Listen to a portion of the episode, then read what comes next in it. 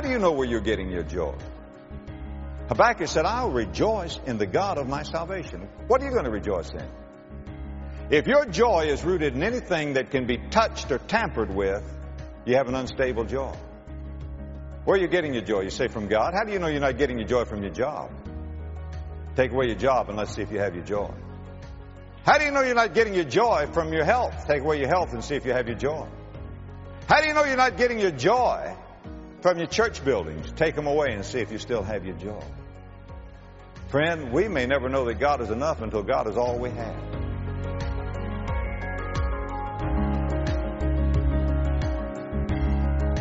The plain spoken biblical wisdom and timeless teaching of Adrian Rogers has gone around the world and has been described by the thousands of people he has touched as profound truth, simply stated. We hope you'll have your Bibles ready and stay with us as we present that profound truth through today's message. And if you are encouraged by today's message, remember, you can stream this message again and download outlines, notes, a transcript, and other resources to go along with this message, all at lwf.org. Now, let's join Adrian Rogers. Be finding the book of Habakkuk, a small book with three chapters, but I think perhaps the most pertinent book in the entire Bible for the day and age in which we live.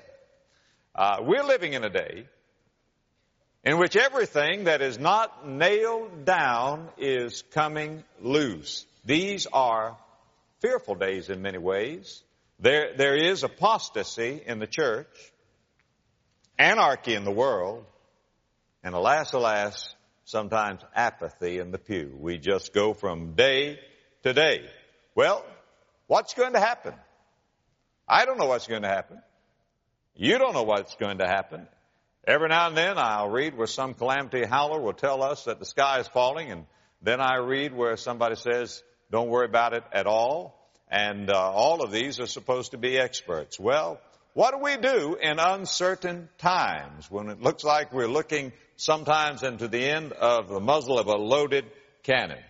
That's what the book of Habakkuk is all about. You see, the question that is being asked today was a question that was asked many years ago. And the question is, in all of this trouble, where is God?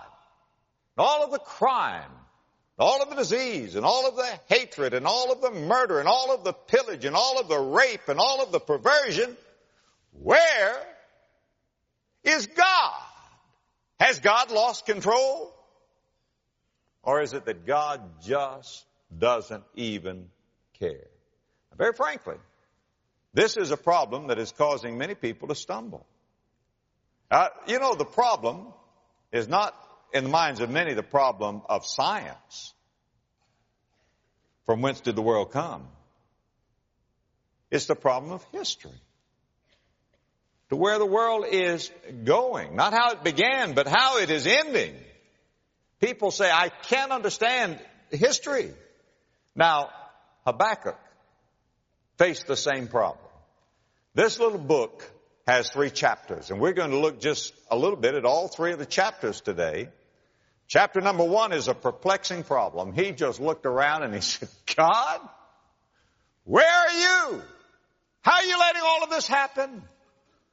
Chapter two is a proper perspective. Habakkuk got away and he looked back and God spoke to him and God gave him a vision. God didn't give him an explanation, but God spoke to him and he had a proper perspective. And then chapter three ends with a profound praise. He begins just to praise God. Not uh, because the circumstances have been removed, but in the circumstances, in a dark, dark, dark day, he is giving God praise. Peace is not the subtraction of problems from life. It is the addition of power to meet those problems, and that's what Habakkuk found, and that's what you're going to find today. Now, look in chapter 2 and verse 4. Chapter 2 and verse 4, because here's the theme of the book. You find a verse there. Behold, his soul, which is lifted up, is not upright in him. He's talking about the sinner now. He's high and mighty, but he's leaning. and he's about to fall. The soul that is lifted up is not upright. He's about ready to take a fall. But then God speaks to all of the, us and he says, but the just, the just, that word literally means the upright, shall live by his faith. Now, don't just miss that verse and don't gloss over it because that verse is so important. It is repeated three times in the New Testament. You'll find it in the book of Romans. You'll find it in the book of Galatians. You'll find it in the book of Hebrews. Three times. The just shall live by faith. And that's what I want you to see today because folks, you're going to need this scripture. As I said, rather than to fold up and give up, we can look up and stand up. And uh, we're going to learn three things about faith and giving thanks in dark days. And I want God to etch them upon your heart. Number one, faith doesn't live by explanations, but by promises. Faith does not live by explanations, but by promises. Now go back to chapter one, and let's look here in chapter one for a moment, and find the problems that uh, Habakkuk had. Uh, he had some real problems. Look, if you will, in verses one and two. The burden which Habakkuk the prophet did see. O Lord, how long shall I cry and thou wilt not hear? Even cry out unto thee of violence and thou wilt not save. It is not that Habakkuk had not been praying. He had been praying. And things don't seem to be getting better. Things seem to be getting worse. And Habakkuk says, Oh God, how long am I going to cry to you? And you don't hear. You don't answer my prayer. Actually, the two words for cry there in that, in those verses. The first word is a word for cry that is used like a, a cry for help. Somebody who's sinking. help me! That's the first word. He's crying out for help. But then the second word is like, is a word that means a shout. Almost a scream. He's shouting at God. He's saying, God, where are you? Have you ever shouted at God? I did once. Not out of irreverence. But at a time of such perplexity, driving along in my car with a broken heart, I shouted at God. I said, God, are you? Why, oh God, don't you do something? Maybe you've been there. There was the problem of heaven's silence. One countryman, uh, one boy from the country said things are really bad. if something doesn't happen soon, something's sure going to happen. and I, I, think many of us can feel that way. And so he had the problem of, of heaven's silence.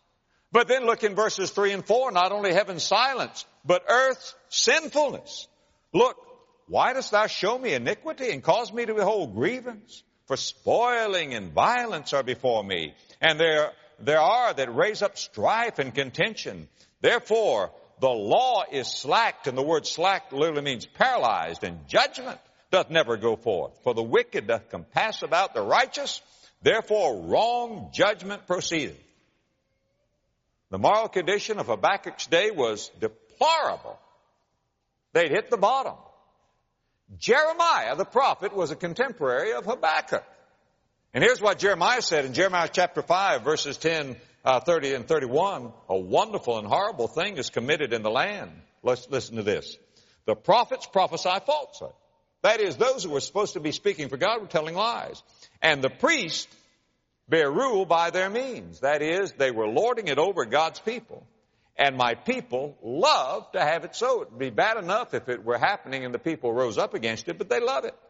And what will ye do in the end thereof? You know what the problem is in America today? We've lost our moral consensus.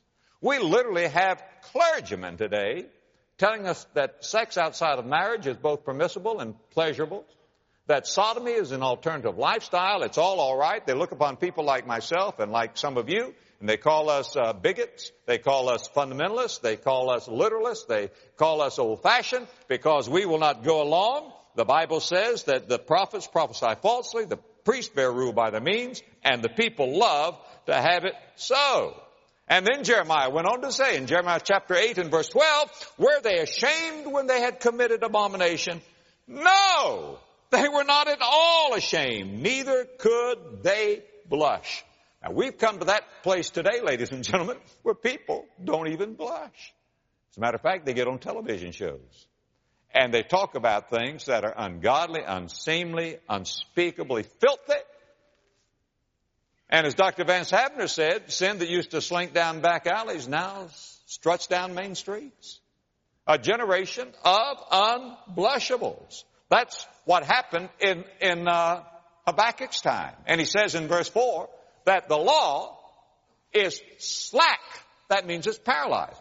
Never had more lawyers, more judges, more courtrooms in history, and yet less justice and we have more lawlessness than ever before. Well, first of all, heaven's silence. Secondly, earth's sin. Thirdly, hell's success. Look in verses 5 and 6. Behold among the heathen and regard and wonder marvelously. For I will work a work in your days which ye will not believe though it be told you. For lo, I raise up the Chaldeans. That's just another word for the Babylonians. That bitter and hasty nation which shall march through the breadth of the land to possess the dwellings that are not theirs. Now, listen. He says, not only have I cried and God, you didn't hear me. And not only is, uh, is there wickedness and violence and spoiling, but now it gets worse. Uh, these Babylonians, they don't know you. They don't love you. They're wicked. They're cruel. They're gross and they're going to come against God's people. And they're going to conquer the land. They are going to be successful. God's people will be in retreat. You see, he's saying, God, why don't you speak? And when God finally does speak, uh, what he said, it seems uh, worse than uh, his silence. He says, you think it's bad now, it's going to get worse. Folks, this is perplexing uh, to Habakkuk because Habakkuk can't understand it. Uh, look, if you will, in verse 5. Behold ye among the heathen, and regard and wonder marvelously, for I will work a work in your days, God is speaking, which ye shall not believe, though it be told you. God said, what good would it do me to tell you what I'm going to do? You wouldn't believe it. you, you couldn't understand it. Now folks, all of this is under the heading, are you listening? We as God's children, listen, we do not live by explanations, but by promises. Faith does not live by explanations. God says, if I told you, you wouldn't believe it. Now, if you're wanting God to explain everything to you, forget it. God is not going to explain everything to you. Number one, you couldn't understand it if He did explain it to you. Jesus said in the Gospels, I have many things to tell you. You're not able to bear them. God says in Isaiah, my thoughts are as high above your thoughts as the heavens are above the earth. Uh, no more than I could explain to an ant uh, thermodynamics. Uh, could God explain His marvelous, wonderful ways?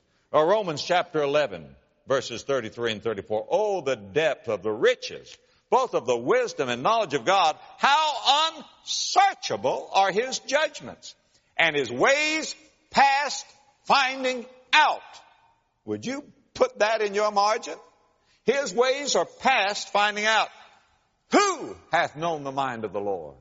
Or who hath been his counselor? He won't go to you for advice. Therefore, faith does not live by explanations, but by promises. If you want God to explain everything to you, forget it. Number one, you couldn't understand it. Number two, God's not going to limit himself to what you could understand. Folks, even the simplest things, we don't understand. We don't live by explanations. Jesus said, I have many things to tell you. You're not able to bear them. And if God did explain it to us and we did understand it, we'd say, now Lord, I want to tell you there's a better way you could have done it. Now that, that's not the best way, Lord. Who hath known the mind of the Lord? And who has been his counselor? Folks, just because it doesn't make sense to you doesn't mean it doesn't make sense. And just because it doesn't make sense to you now doesn't mean that it will not make sense later on. But Habakkuk is stunned when he gets the answer because here's what God says. Uh, uh, he's saying, God, how long am I going to see all this violence? How much, all of this sin, all of this perversion? And God says in verses 11, 12, and 13, listen, it's going to get worse. It's going to get worse. I'm going to raise up a, a bitter and a hasty uh, nation, and they're going to come against you. And Habakkuk says, Lord, uh, how can you do this? How can you do this? How can you, God, let the Babylonians come against us, your chosen people? Lord, you of, are of purer eyes than to behold iniquity. You're a righteous God. How can you do this? It doesn't make sense. Look, if you will, in verse 13. Thou art of pure eyes than to behold evil, and canst not look upon iniquity. Wherefore lookest thou upon them that deal treacherously, and holdest thy tongue when the wicked devoureth the man that, watch this, that is more righteous than he. Old Habakkuk thought God graded on the curve. That's what America, listen, you want to tell you what Americans think? Americans say, well, Hey, look, we are bad, but we're not as bad as they are. Therefore, God's on our side. Hmm. we Republicans are bad, but we're not like those old Democrats. We Baptists, but we're not like those old da da da da da da da. We think, we think, you know, that God just somehow grades on the curve. He says, God, how can you do this? Lord, you're pure eyes than to behold iniquity. How can you let the Babylonians come against us? How can you do that? Well, God said, I told you you wouldn't believe it if I told you. You wouldn't believe. Put it down big, put it down plain, put it down straight. The just will live by faith, but faith does not live by explanations, but by promises. You better get some promises. And I mean get a bulldog grip on those promises. Now, uh, let's go to the second point. First point, faith does not live by explanations, but by promises. Number two, faith does not live by appearances, but by providence. Now, if you get your faith from appearances, you're going to, you're going to be riding a roller coaster all of the time. Now, look in chapter 2 and see what Habakkuk did. The same thing you need to do in these desperate days. I will stand upon my watch and set me upon the tower and will watch to see what he will say unto me and what I shall answer when I am reproved. Now what Habakkuk said is this, I'm going to stop shouting at God and I'm going to get quiet and I'm going to begin to listen to God. Habakkuk had a place where he could get alone with God. He had some little prayer tower. He got up in that prayer tower and he said, I'm going to shut up and I'm going to start listening. And when he did, that's when his sighing turned to seeing. And he saw there the providence of God. In spite of all of the appearances, in spite of all that he could see with his eyes, he saw now by the eye of faith the providence of God. What God in providence has promised and provided. First thing he saw, and I want you to get this, was the reliability of Scripture. The reliability of Scripture. Look in verses 2 and 3. And the Lord answered me and said, Write the vision and make it plain upon tables, that is, upon tablets, that he may run that readeth it. For the vision is yet for an appointed time, but at the end it shall speak and not lie, though it tarry, wait for it, because it will surely come. It will not tarry. He said, Habakkuk, now that you quit shouting at me, now that you begin to listen to me, get out your pen. I want you to write a book. We'll name it after you. We'll call it the book of Habakkuk. And I want you to write it for times to come. There'll be some folks down there in Memphis, Tennessee, who'll need this. Write it so that he that readeth may run. You know, the problem many times we have today, people who are running without reading. They don't know what they're talking about. They have not gotten into the Word of God. And uh, God is saying, Habakkuk, you write a book because generations to come are going to need what you say. That's what he says in verse 3. If there were ever a day, a time when we need to hear a clear word from God, this is the day, this is the hour. The Word of God is of supreme importance. The Word of God is paramount, but we have a generation today that's moved by subjective personal experience and emotional encounters with their inner self rather than a sure word from God. There used to be a time when preachers would stand in the pulpit and say the Bible says. Then they started saying the church says. Now they just sort of scratch their head and say, well, it seems to me. People are not interested in that. At least they shouldn't be. They need to have a sure word of God. And we're not to run until we read. And so the very first thing he's, he's showing him now, provided by God's providence, is the reliability of the scripture and then the resource of the saint. Look again in verse 4. It's the verse that we started with. He says here in verse 4, uh, behold, his soul is, which is lifted up is not upright in him, whether he be a, a, a Israelite or a Babylonian. But the just shall live by his faith. And that's the only way you're going to make it. Your resource is faith. It is faith that looks beyond the physical to the spiritual. It is faith that looks beyond the present to the future.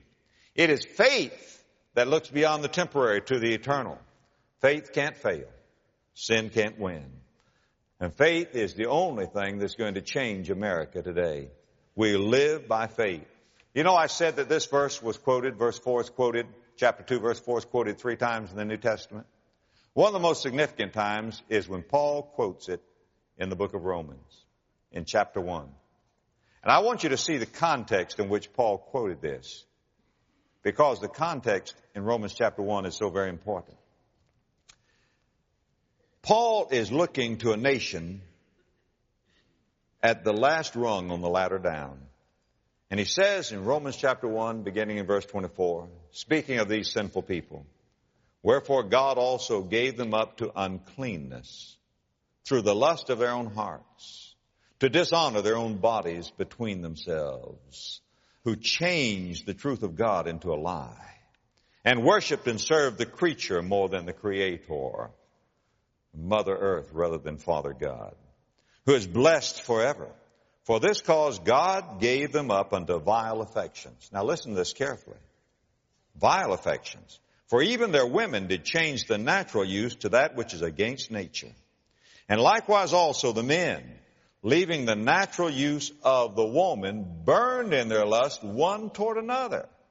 Men with men working that which is unseemly, and receiving in themselves that recompense of their error, which was meet, that means which is fitting. And even as they did not like to retain God in their knowledge, God gave them over to a reprobate mind to do those things which are not convenient, being filled with all unrighteousness, fornication, wickedness, covetousness, maliciousness, full of envy, murder, debate, deceit, malignity, whisperers, backbiters, haters of God, despiteful, proud, boasters, inventors of evil things, disobedient to parents, without understanding, covenant breakers, without natural affection, implacable, unmerciful, who, knowing the judgment of God, that they which commit such things are worthy of death, not only do the same, but have pleasure in them that do. This becomes the theme of our entertainment. Every issue being argued today is addressed in the verses that I just read to you. But Paul, before he gave these verses, before he gave these verses, gave the remedy, and it's in Romans 1 verses 15 through 17. I want you to listen to it.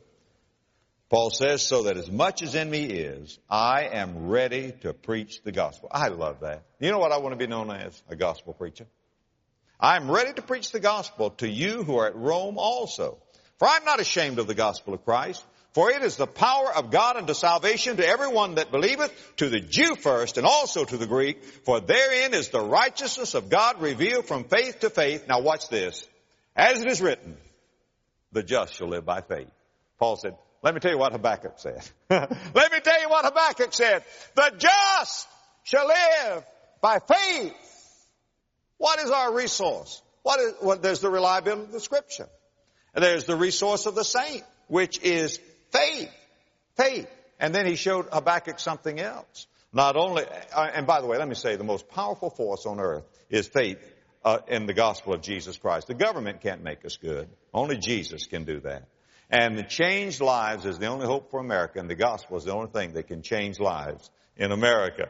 So, so what is the providence that, that he has? First of all, there's a reliability of the scriptures. Truth. And there's the resource of the saint. Faith. And there's the retribution of the sinner. Look in chapter 2 and, and verse 5. Look at it. He begins to talk about the judgment that's going to come. Yea, also because he transgresseth by wine, is he is a proud man, neither keepeth at home who enlargeth his desires hell, and is as death, and cannot be satisfied, but gathereth unto him all nations, and heapeth unto him all people. Shall not all these take up a parable against him, a taunting proverb against him, and say, now, get this in context. Habakkuk is saying, God, how can you let these ungodly people do what they're doing? God says, I know what I'm doing. There's coming a judgment and he mentions the word woe, W-O-E, five times. Now, if you got your Bibles open, follow along. Uh, look in, in, verse 6, the middle of that verse. Woe unto him that increaseth that which is not his. Look in verse 9. Woe unto him that coveteth an evil covetousness. Look in verse 12. Woe unto him that buildeth a town with blood. Look in verse 15. Woe unto him that giveth his neighbor drink, that putteth thy bottle to him and maketh him drunken. Look in verse 19. Woe unto him that saith, uh, to wood, uh, awake, to the dumb stone, arise, it shall teach. Whoa, whoa, whoa, whoa, whoa! He's talking about the calamity that's going to come. Don't think for any moment, Habakkuk, that I am soft on sin. I know what I'm doing. The mills of God grind slowly, but they grind exceeding fine. He thunders out against material corruption. He says in verse 6, Woe unto him that increaseth that which is not his people who are getting that which doesn't really belong to him. You know, that, that's what's wrong with gambling. Everybody says, what's wrong with gambling? Here's a verse that tells you what's wrong with gambling. Woe him that uh, getteth that which is not his. You see, when you gamble, you get what belongs to somebody else into your possession without giving him anything for it. All true business is win-win. I give you the service, you give me the money, I give you the widget, you give me the dollar, whatever it is. I win, you win. All bad business is win-lose. In gambling, you cannot have winners without having losers.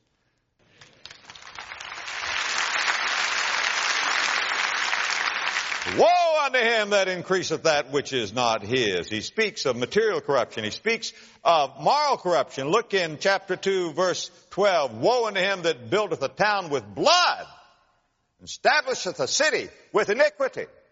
Do you know what some of the politicians are running on? Do you know their platform? Pro-choice.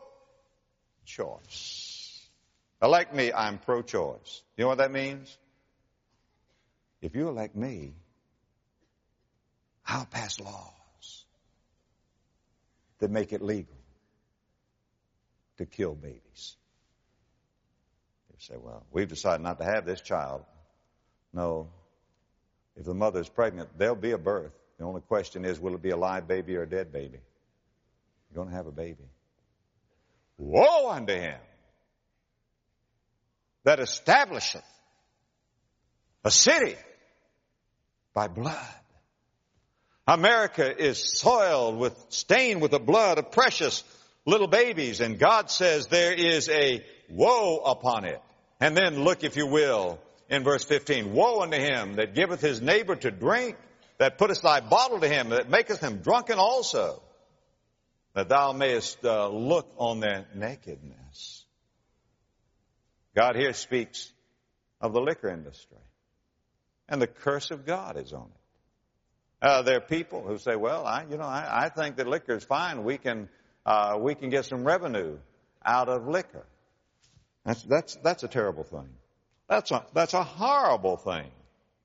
Uh, America, our highways have become slaughter pens, our homes have become hell holes, our, our, our, so many people are zombies, walking dead, alcoholics, and yet, yet we think that it's a wonderful thing. The liquor industry is brewed with tears. It's thickened with blood. It's flavored with death. By the way, if this makes you angry, come up and apologize to me after the service. I'll forgive you. The curse of God is upon it. Woe unto him that giveth his neighbor to drink, that maketh him drunken. That's what God says. He speaks here of spiritual corruption. Habakkuk 2. Woe unto him that saith to the wood, awake, to the dumb stone, arise, and it shall teach. America now is filled with cults and false religions. But then, we're talking about God's providence.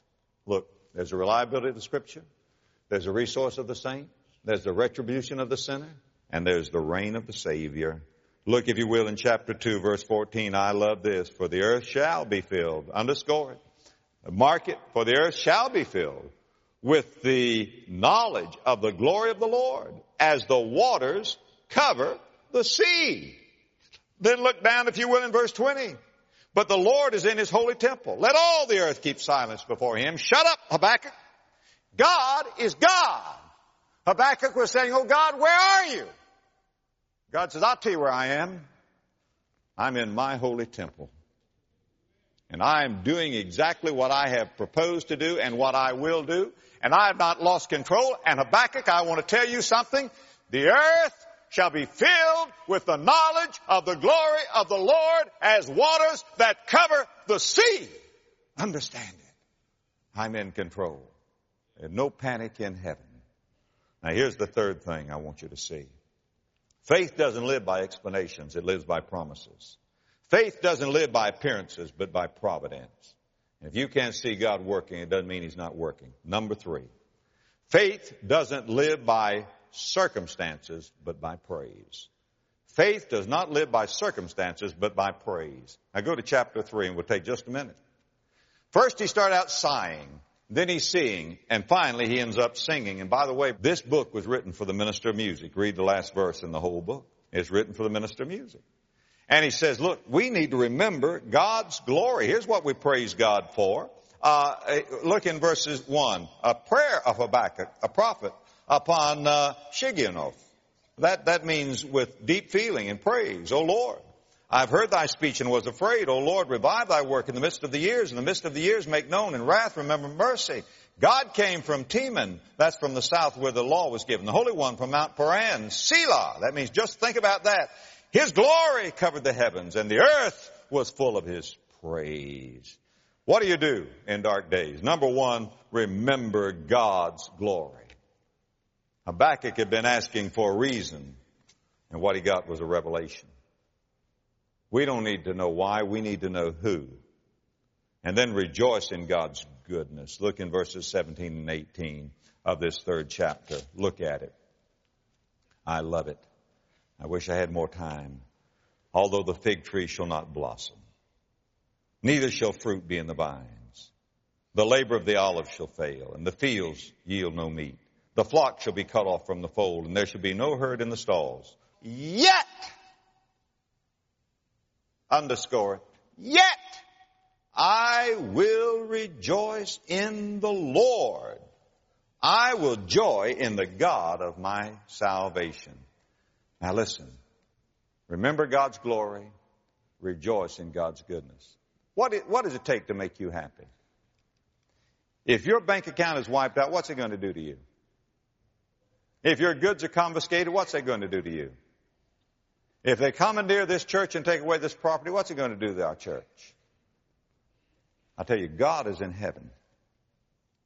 How do you know where you're getting your joy? Habakkuk said, I'll rejoice in the God of my salvation. What are you going to rejoice in? If your joy is rooted in anything that can be touched or tampered with, You have an unstable joy. Where are you getting your joy? You say from God. How do you know you're not getting your joy from your job? Take away your job and let's see if you have your joy. How do you know you're not getting your joy from your health? Take away your health and see if you have your joy. How do you know you're not getting your joy from your church buildings? Take them away and see if you still have your joy. Friend, we may never know that God is enough until God is all we have. And when we find out that God is all we have, we're going to find out like Habakkuk found out that God, not only is God necessary, God is enough. Remember God's glory. Rejoice in God's goodness.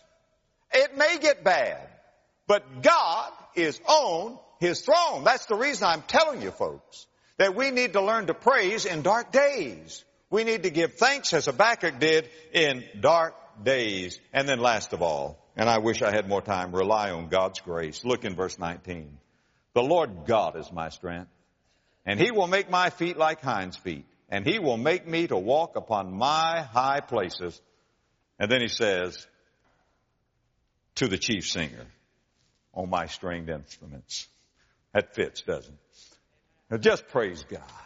Just praise God. Here's a song Here's a song that we can sing. If the fields refuse their harvest and the trees no longer bear, if the flocks forsake their shepherd and my head be bowed with care, yet I know his ways are wondrous with this man made out of dust. And these lips of clay shall praise him though the world be turned to rust. If the roses lose their fragrance, if the birds no longer sing, if the rivers cease their flowing and the bells refuse to ring, still I know that God is in heaven. And I know that all is well so my lips will sing his praises and the gospel story tell. I will praise him. I will praise him. There will be a brighter day. There will be a bright tomorrow. For God will never pass away. Do you know what chapter 1 tells us? Chapter 1 tells us we don't live by explanations. We live by promises. Do you know what chapter 2 tells us? Friend, we don't live by appearances. We live by providence. You know what the third chapter tells us? The third chapter tells us that we're going to praise God. We're going to praise God no matter what the circumstances are. That's a great book. And the Bible says that the just shall live by his faith. If you don't have faith, I'm telling you, if you don't have faith, you've got nothing to hold on to. It's going to get worse. There's going to be chaos and turmoil. But I know this, that the situation in this world today is going to get increasingly calamitous. The Bible makes it exceeding clear. In the last days, perilous times shall come. What I want you to do, I want you to know Jesus Christ, not know about Him. I want you to know Him. I want you to be able to say, no matter what happens, I will rejoice in the God of my salvation. Let's bow our heads together in prayer. Heads are bowed and eyes are closed. Begin to pray for those around you who may not know the Lord Jesus Christ. And if you're not certain that you're saved, I want you to pray this prayer. Dear God, I know that you love me, and I know that you want to save me. I'm a sinner. My sin deserves judgment, but I need mercy. Lord Jesus, come into my heart. Forgive my sin. Save me, Jesus. Pray that prayer. Pray it. Lord Jesus, save me. I bow my head before you. I acknowledge you as Lord. I believe you paid for my sin with your blood on the cross. I believe that God raised you from the dead. And now like a child, once and for all, now and forever, I receive you now, right now, as my Lord and Savior. Lord Jesus, because you died to save me, I will live for you. Not in order to be saved, but because I have been saved. And I'll make it public. I will not be ashamed of you, my Lord and my Savior. In your name I pray. Amen. Let me say another word about contentment. Contentment is wrapped up in thanksgiving and sharing. To be thankful for what you have and to be willing to share it with others. And all of that contentment is based in the Lord Jesus Christ. No one has ever been truly content that doesn't have Christ in his heart. Why don't you invite him in today? Why don't you say, Lord, there's been a void and emptiness in my life. I want you to fill it. I want real, genuine contentment. Come into my heart, forgive my sins, save me, Lord Jesus. Pray that and mean it. And if you do, would you write to us and let us know? We'll send you some literature to help you get started in your Christian life.